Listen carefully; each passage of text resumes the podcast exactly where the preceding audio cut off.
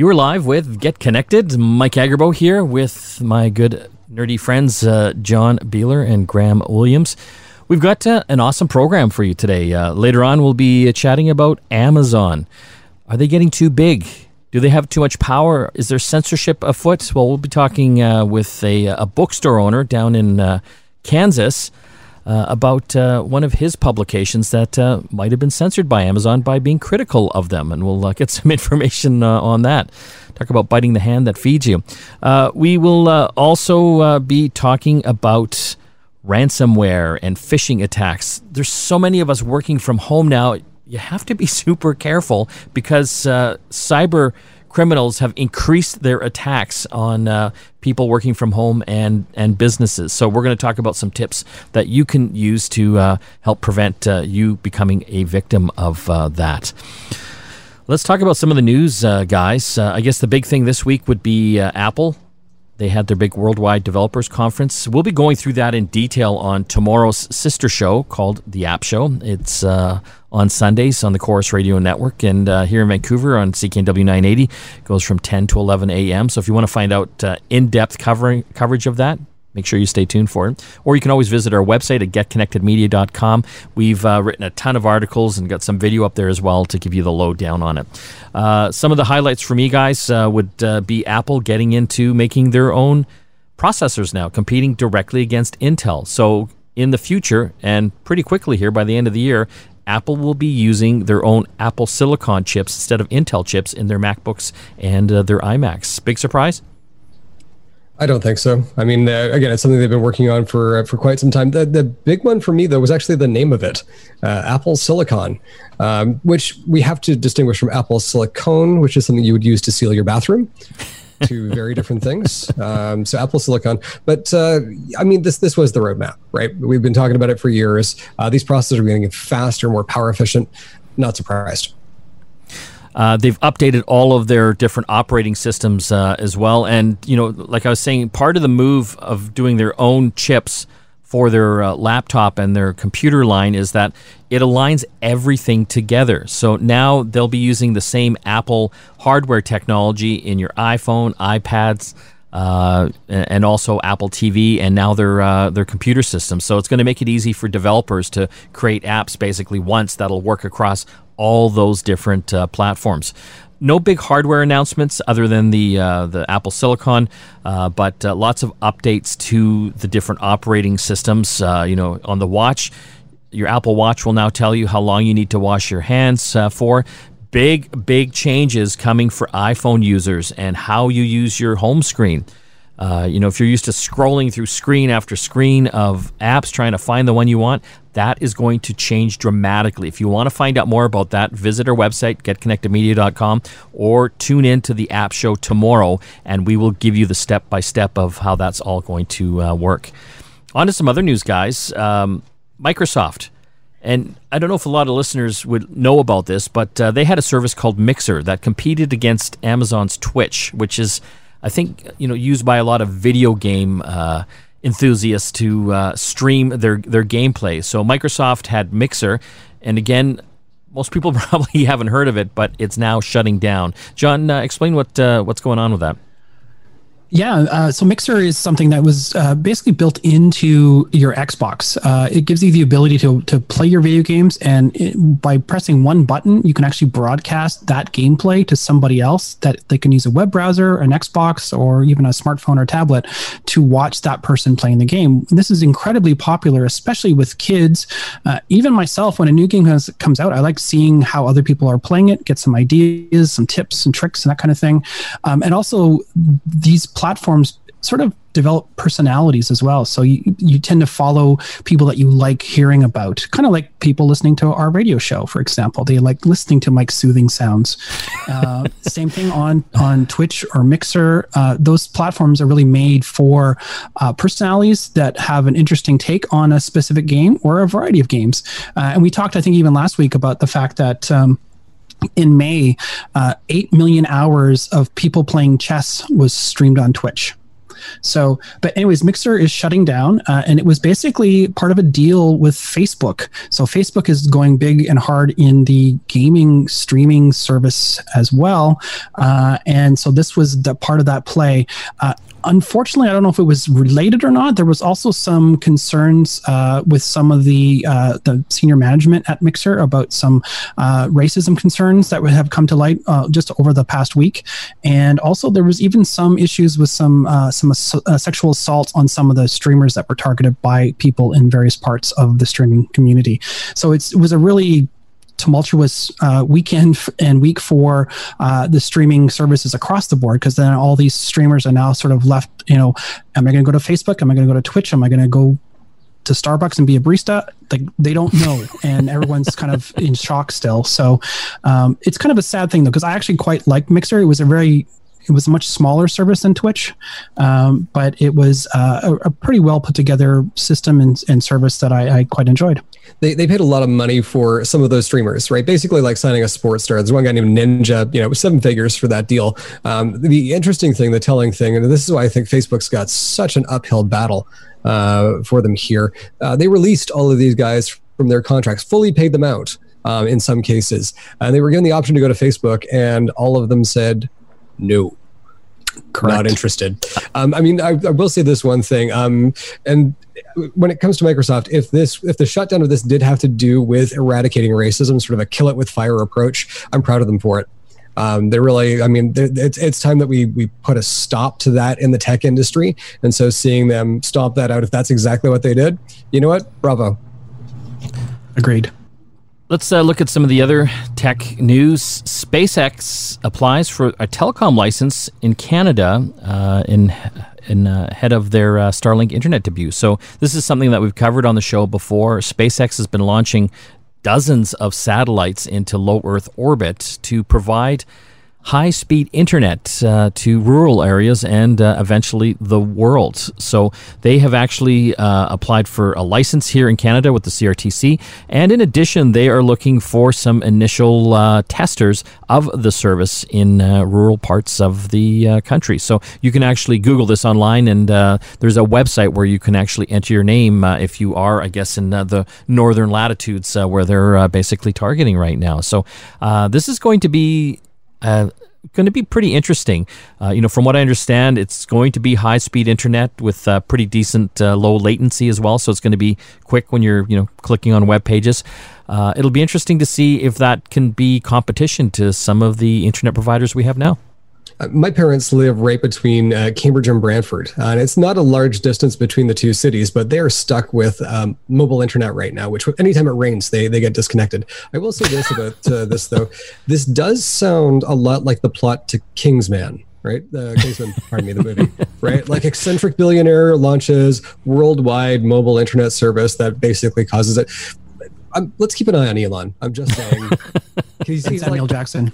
He's like this far from supervillain. I, I I love the guy, but I'm worried. You know, you, you know what I'm interested in. Um, so what if the CRTC really, you know, restricts them on, you know, how much they can charge, or if they can even operate here in Canada at all? Like, what's to stop them from operating here? Like, all you need is a receiver on your on your house or or your building to get that signal. Like, well, they, they, they did basically have people like going around with trucks trying to track down people who had hacked satellite dishes at one point. Maybe we'll bring, bring back the satellite squad. Oh my it'll god, be, uh, it'll be great. You there, pirated signal? Get out of here. okay, we are going to have to take a break, but we've got a really great show today. Uh, we're going to be talking about Amazon. Some people think it's getting too big. They've got their hands in too many things and controlling too much. Uh, you know, if you remember, they started off in the book space. Uh, they're the number one bookseller in the world now. Uh, whether it's hardcover or even ebooks. And we're going to be talking with a gentleman who claims that uh, Amazon censored uh, one of his publications that he was selling through their site. It's, uh, it's a fascinating story. You're listening to Get Connected here on the Corus Radio Network. Back after this. You are back with Get Connected. Mike Agerbo here with John Biehler. We have uh, a really interesting uh, segment here now. We're going to talk about Amazon and censorship on uh, the line, we've uh, got a great guest. His name is Danny Caine. He is the owner of the Raven Bookstore down in uh, Kansas. He has also published a, a zine, How to Resist Amazon and Why. And I wanted to bring Danny on because there was an interesting uh, little exchange that happened uh, about a week uh, or two ago. Elon Musk basically tweeted out that it's time to break up Amazon. Monopolies are wrong. And this stemmed from uh, an issue that uh, an author of a, uh, a COVID 19 book, uh, controversial author. Uh, he basically is a former New York Times reporter who's been questioning the severity of COVID 19. Uh, might not agree with his thoughts on it, but again, uh, you know, we have to be careful of censorship. He was basically, I guess, blocked in uh, some form on uh, Amazon for his uh, book, and there was a New York Times article written about that. And in that article, our guest Danny was quoted. Uh, thanks again for joining us, Danny. Of course, I'm happy to be here. So, there's a lot going on. Uh, you know, and for the listeners, uh, Amazon rose to prominence uh, for being the biggest uh, online uh, bookstore. you know, they've obviously ventured out into everything else. I think I just got a delivery of dish soap yesterday. but they have come a long way from books. let's talk about the the censorship. Like, what was the fallout from your quote in the New York Times? Uh, when it comes to like your bookstore and also your uh, your zine. And maybe just tell listeners what a zine is. Yeah, well, uh, a zine is, is basically a pamphlet. Um, it's it's an eight and a half by eleven piece of paper folded in half and stapled down. It's just a super cheap way to to self publish or disseminate whatever you want to talk about. Um, so as I sat down to kind of compile some anti Amazon advocacy I had been doing online, um, the zine was the quickest way and cheapest way to get it out. I didn't want to put that many barriers to um, accessing this. Um, and so mainly we sold it for three bucks from our front counter at the store, just hundreds and hundreds of them. And that's the, the point of zines. They're easy to reproduce and, and they're, they're quick.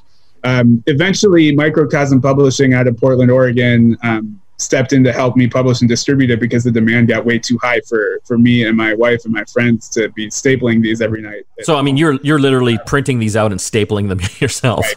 Just spending hours at the the self copy store. Um, yeah. Uh, so they helped, and that's the version that ended up on Amazon. And because it's traditionally published through a publisher, it winds up on Amazon. And, and Microcosm, they don't sell directly to Amazon, but they sell to people who do sell to Amazon. So it eventually wound up on Amazon. But the day the article about Amazon censorship appeared, I just checked the Amazon site for fun and I noticed that Amazon had stopped selling it direct. Um, you could no longer get it prime. You could no longer get it direct from Amazon warehouses. It was only available from secondary sellers at inflated prices, which is often what happens when Amazon decides not to sell something direct. It hits the secondary sellers and the price really inflates. Um, again, I don't know if that's a direct um, a response to the article, if they were throttling my sales on purpose, if it was something else. But that's kind of my point: is that Amazon is really secretive about this stuff. Um, and and seemingly kind of arbitrary about deciding what they carry and what they don't, and that has a lot of ramifications that I'm certainly happy to talk about. It, it seems like a pretty big coincidence that that would happen on the same same day, don't you think? Well, I do, and it's um, I, the the reporter David Streitfeld certainly thought um, it, it, seemed fishy. Um, I, I again, it's hard to tell. I don't want to make any unfair accusations, but the the timing seemed to be pretty um, pretty right there. And it's even if it didn't happen to me, it's absolutely possible for Amazon to do that. Um, if an author is critical of Amazon, they can hundred percent stop selling that author's book. Um, and the, the problem, of course, any private business uh, is allowed to decide what they sell and what they don't. I, I pride myself on the Ravens curation of books. I try really hard to make sure that all the books we have on our shelves um, are, are important or interesting or represent our store well. That's well within the rights of a private business. But I think when you get to a business of Amazon's size, uh, the private business argument falls apart because Amazon is absolutely a monopoly in the book selling world um, and their impact on the industry is so outsized that it goes beyond just a private business deciding not to stock a book. Um, Amazon accounts for half of all book sales in the United States and 75% of online book sales. And so their decisions not to stock a book are way more far reaching than, than mine as the owner of a 1,200 foot bookstore, 1,200 square foot bookstore in Lawrence, Kansas. Do you sell books online from your Raven bookstore through Amazon? No. No. Um, in, in part because we don't sell used books, and that's a lot of a lot of bookstores that get into selling on Amazon are selling used stock. Um, we don't do that. Um, even if we did, I wouldn't sell through Amazon. So what is what is your recourse then? You know, your your zine, and again, it's called "How to Resist Amazon and Why." Uh, very topical. Uh, I obviously, just love the fact that it's avail or was available on Amazon. it might still be. I haven't checked it in a while, um, but so what what is your recourse? Like, who do you phone at Amazon to check in on why that that happened? um, you it's notoriously difficult to get anyone on the phone um, at, at Amazon. Uh, I I know um, I would rely on my publishers for that because they're the ones. But then again, my publisher doesn't deal directly with Amazon. Um, they don't they don't as a, as a political statement as a protest they don't sell directly to Amazon. Um, but my Joe Biel, who runs Microcosm out of Portland, um, has expressed frustration before about how difficult it is to get in touch with them, and I think they make it difficult on purpose just to maintain that control. Were you getting ma- sorry? Were you getting many sales through Amazon for your zine? I don't think so. Um, I mean, probably not. Uh, we were getting a ton of sa- Microcosm um, was getting a ton of sales through their website. We sell a lot through our website. Um, I I don't imagine. I you know, and initially I was like, I don't want any of my books to be sold on Amazon. Um, but then it's like you kind of think about preaching to the choir, and it's kind of funny to me to think about someone on Amazon uh, finding this book and ordering it through Amazon because that's maybe the target audience we need to reach. Because the people who are buying from indie bookstores already, it's like I don't want to preach to the choir. Um, that being said, Amazon is so good at manipulating their search algorithm that if they don't want something to pop up, it won't. Um, so the odds of of them finding of you finding some, you, it's you can't even browse on Amazon. It's not a site that's that's browsable. Um, but the odds of someone happening upon my zine on Amazon without looking for it directly, I think, are pretty low. It's interesting. I just looked it up on Amazon.ca, the Canadian version, and I can actually get it uh, prime delivered by Saturday. Your your zine, There you go. yeah, for four for five bucks Canadian. Okay. You'll I mean- you'll be huge in Canada now. uh, we we had a couple uh, bookstores. Um, I know um, Glass Bookstore. Uh, I forgot where they are in Canada, but they ordered it right away. Um, they ordered the self-published at the very beginning, and we've sold to a couple stores in Toronto too. So it's already making its way up there. I'm glad to hear that. We are going to have to take a break. We're talking with Danny Caine about Amazon censorship. You're listening to Get Connected here on the Corus Radio Network. Back after this.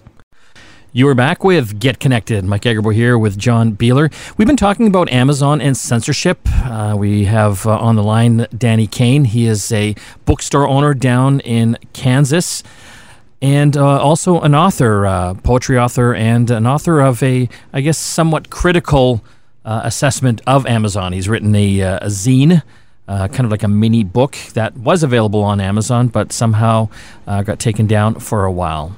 So, I mean, it's an interesting um, topic, Danny. I mean, if someone came out with a book that says Danny Caine sucks because he hates beagles and small children, would you know?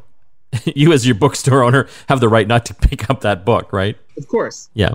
Um, but I guess to your point, uh, Amazon does basically control most of the, the book market at this point. And that's not Yeah. going to change anytime soon. Well, I'm, you know, folks like me are working to change that as soon as possible. But um, the that's that's just the thing is um, they would argue that we're a private business, we can sell whatever they want.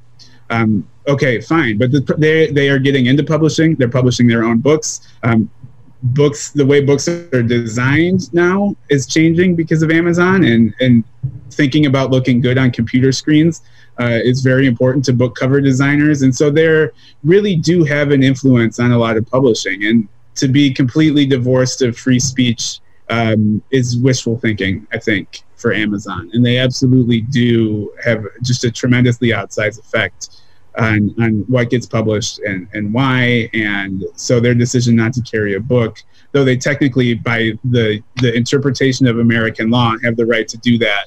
Um, I don't think we can ignore the free speech implications of them deciding not to sell a book. I think something else that's worth mentioning too that we talked about before uh, the interview was the fact that. Um, especially right now during the pandemic, we've we've heard over and over again, you know, support your local businesses and things like that, and that's definitely one way to, you know, uh, shift the, the, the forces, if you will. Um, and even your own bookstore has been doing quite well uh, in this situation. You're, you're not even open for browsing. You're just doing online sales and uh, and and drop offs. I think you said, and right. so that's a that's a I think for me that's a good testament that the power of having an independent local store that you can support is always the first place a consumer should look instead of Amazon. I know Mike and I talk about Amazon all the time and how easy it is, but also it's also easy to overlook a smaller retailer like yourself. Mm-hmm. Well, yeah, I mean, I would say that uh, I, I just the um, I, it's a funny thing has happened in the book industry because of the pandemic. And in late March, Amazon decided to quote unquote deprioritize books. Um, and they were so inundated with orders for face masks and toilet paper or whatever. Um, they stopped accepting orders of books and they stopped um, shipping out books at, at prime speed. And waiting time for books from Amazon was all of a sudden four, six weeks. Um, and so I think at the Raven, and I think at other bookstores that were ready to take this leap, we saw it as an opportunity to snag some market share back because um, you know a book that would take four weeks from Amazon, if it was in stock, we could deliver it in Lawrence that day within hours. Um, and so we took a really aggressive approach in developing our, our shipping and delivery infrastructure um, as a way to kind of pull some of those customers into our orbit and hopefully try to retain them. And that's what we're working on now is figuring out how to hang on to those people that that came to us when Amazon stopped selling books.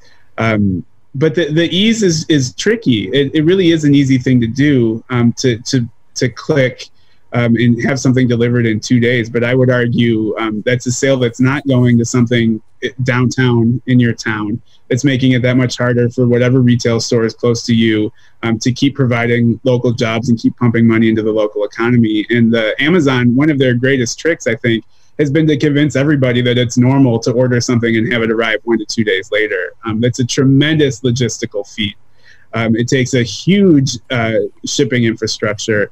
Um, shipping that many small packages that fast is catastrophic for the environment in, in these in these um, in trucks in, in, vehicles. The just the emissions alone. Um, it, but it's it's so easy and it's so cheap, and they, they, they really lose money on shipping, but it's to snag people into their orbit. Um, so yeah, I would just say we we try to convince, we try to educate people on what it means that something arrives that fast. I mean, though it's it's easy, it's kind of dangerous in other ways too.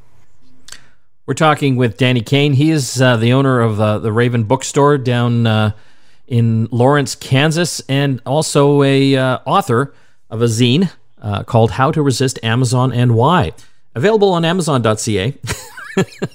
Ironically, uh, it's also available at RavenBookstore.com, and oh. we do ship to Canada. Oh, very good. Well, uh, maybe that would be a, a good choice. Uh, the uh, the web address again, Dean? RavenBookstore.com. Thanks so much for uh, sharing your thoughts with us today. Thanks for having me. When we come back from the break, more tech to talk here on Get Connected. Stay tuned.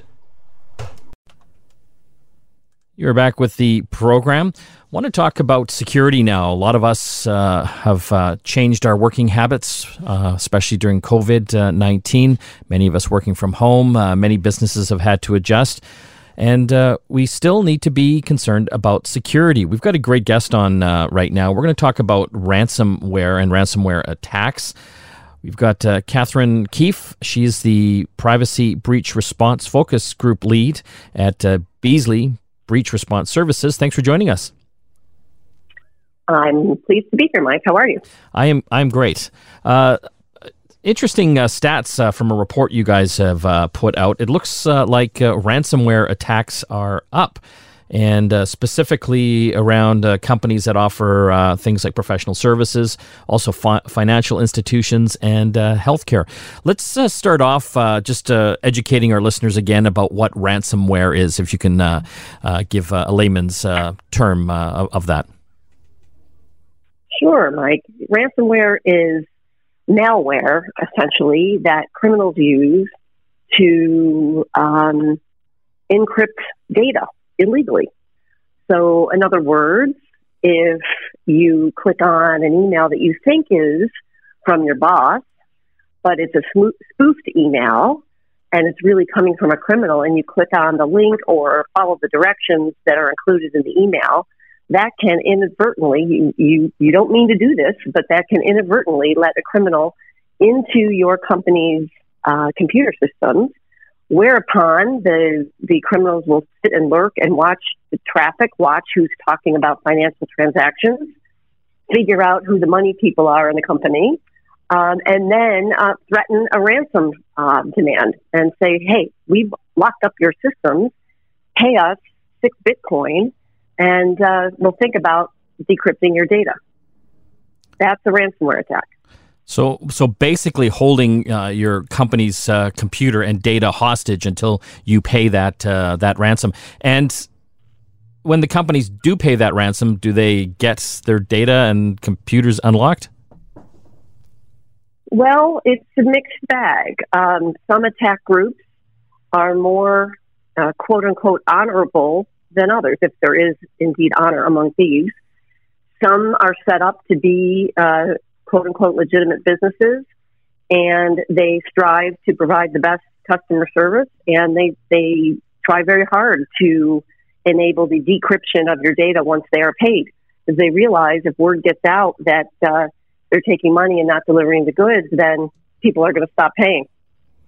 So there are groups that, um, you know, once the ransom is paid, will will very able, ably provide the decryption key, and uh, the company can begin to decrypt the data. It is not a it is not a um, turn the light switch proposition. However, I think companies operate under a misconception that paying a ransom and getting the decryptor key back means they can automatically restore their data. Sometimes these restoration projects take days, weeks, or months. Obviously, this kind of uh, attack is, is crippling for a business. If you can't access uh, your computer systems and, and your data, uh, it uh, I think in uh, today's uh, time you're, you're basically dead in the the water. can you explain though why some industries, as I'd mentioned at the top of the interview, like financial services and healthcare, manufacturing, are, are targeted by these cyber criminals more than others? I think it's for the very reason you just said, Mike, that the criminals realize that um, without their data, certain industry segments are uh, unable to run their businesses, and so therefore maybe more inclined to pay the ransom. So when you think about healthcare, you think about patient care and attacks on hospital systems, electronic medical records.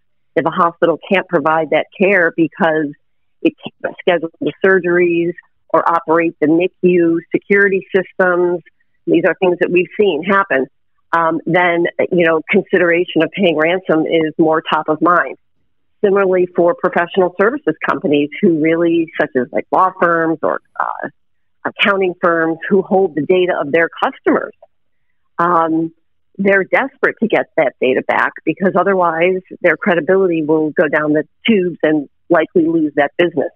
In the manufacturing sector, it's about keeping those operations going and a lot of uh, systems and lines are run electronically. Without the ability to run those electronic systems, again, uh, business is lost, and there's the potential for actually going out of business. We're talking with so the criminals. The criminals can. Uh, the criminals are reading the room. We're talking with Katherine Keefe. Uh, she is uh, with Beazley. They uh, are a breach response services uh, company uh, looking into things like ransomware.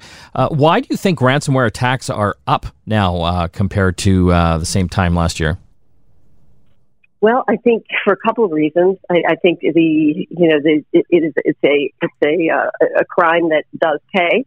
Um, the criminals are having some success with this. Um, even though more and more companies are focusing on their backups and their abilities and testing their abilities to restore data from their own backups, that's kind of rule number one. Um, but in the instance where that's not possible or not viable, companies are paying the ransom. and Criminals are, you know, capitalizing on this, and so I think the success of the crime sort of fosters more of it. Um, the other um, aspect that we saw in the increase in ransomware is that um, the criminals are looking for um, aggregated opportunities. In other words, they're attacking vendors who support other organizations by supporting their IT systems or by providing accounting software or other business services. And these vendor attacks have downstream impacts on the impacted clients, um, oftentimes resulting in um, the downstream client system getting encrypted or some other type of impact, such as a system outage. So criminals realize that by attacking a vendor, they can um, leverage that attack in the hopes that the vendor will be more inclined to pay the ransom because of the outsized impact on the customer base. Let's talk about small businesses, uh, uh, even more specifically here. Uh, for small business owners, I think more and more of them are hosting their business online from, like you said, accounting uh, data uh, to their their email, uh, customer information. How can they uh, lower their cyber risks? I mean, you know, typically small businesses don't have, uh, you know, a dedicated uh, IT services team, you know, computer managers to, to look after this. They're kind of leaving everything in the hands of the uh, the cloud providers uh, that they're they're using, whether that's like Microsoft uh, Office 365 or some of these uh, you know cloud accounting packages. What can they do mm-hmm. to you know mitigate their risk? I think they can talk to their cloud provider or their cloud provider representative about the security measures that, that often come with those Office 365 packages um, that sometimes are not fully deployed. So, in many circumstances, Office 365 um, will come with it um, some security functionality that sometimes companies forget to turn on. Um, Office 365 has multi factor authentication capabilities um, and functionality that companies should inquire about and, and turn on that functionality um, to better you know, secure the systems or any vendor that a company uses to outsource any business function using data or performing data functions, uh, small business owners should be asking questions around the data security aspects of that contract and maybe even hiring a lawyer to take a look at those contracts to make sure that there are there are security provisions in place.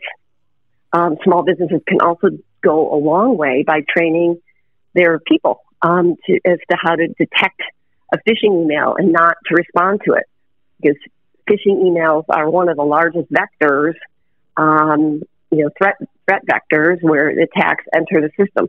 So if we can get our colleagues and friends at work to not take the bait and click on that phishing email, you can you can prevent a lot of these attacks through just a little bit of education. We've been talking with Katherine Keefe. She is with Beazley Breach Response Services. Uh, she's a privacy breach response focus group lead. Uh, Katherine, if people want to find out more about uh, the uh, the study you guys uh, did and more about uh, ransomware and the, the risks there, where can they get more info? Sure, Mike. They can come on to our website, Beazley.com. we are a specialty lines insurance carrier specializing in cyber insurance and offer our breach response product where we provide a host of services to our policyholders to help them uh, prevent breaches and help them through a situation should they have a ransomware attack or a breach. Thanks again for joining us today, Katherine. Thanks, Mike. When we come back from the break, more tech to talk. Stay tuned. You are back with Get Connected. Mike, John, and Graham here. Just a little bit of time left. Uh, John, we've been talking a little bit about Apple uh, today and some of their big announcements. We're going to cover them in detail on tomorrow's uh, Get Connected app show uh, here on CKNW 980 and across the Corus uh, Radio Network, uh, talking about all the big changes coming to your iPhone and your watch. But one thing, John, that we should probably mention is that you can actually try out some of this stuff now. Kind of. kind yeah. of. Uh, if you're an Apple developer, which re- basically requires you paying a membership, you can get this stuff now. That's how I did it. Uh, I have developed apps in the past, and I keep that going just because I like trying out the new stuff. But uh, Apple normally has a public beta period that allows the public to sort of try stuff out, give their feedback on their forums, that kind of thing. And that's going to be available in July. And this is the first time they're actually going to have a public beta for the Apple Watch, uh, which is very cool too. You know, I, I, jump out of planes, I go scuba diving, I juggle fire. Uh, I don't do dangerous things like installing beta software, but this time I might. Oh, you're tempted, aren't you? I am a little bit. So if you want to try some of the stuff now, you can get into the development program. You've Got to pay a bit of a fee there, but uh, if you want to try it for free before it gets released in the fall, you have to wait a little bit till uh, July. Want to throw to our contest now. We're giving away a Belkin accessory prize pack. I want to thank the folks at Belkin uh, for uh, offering that up to us. Includes uh, an iPhone cable. They're kind of like gold. Uh, also a Wemo uh, I guess a smart uh, plug. You can plug things into lamps and use your voice uh, or your smartphone to control that, and a Belkin wireless charger for your smartphone. It's actually able to charge two devices at the same time. You want to try to win it? Just go to our website, getconnectedmedia.com, visit the newsletter tab, and subscribe to win, and you'll be entered into all the contests. You can't lose. Also, don't forget to hit our YouTube channel, uh, the Get Connected uh, YouTube channel. Just do a search for that on YouTube and subscribe to it. We need your help. Uh, we want to build it up because it helps us make even more and more videos. And don't forget to like all the ones uh, that you enjoyed watching and, and give some comments as well. We'd like to hear some feedback from you. I want to thank everyone that helps put the show together and my two co-hosts, uh, John and Graham, and my producer, or sorry, our producer, uh, Christina. We'll see you again next time.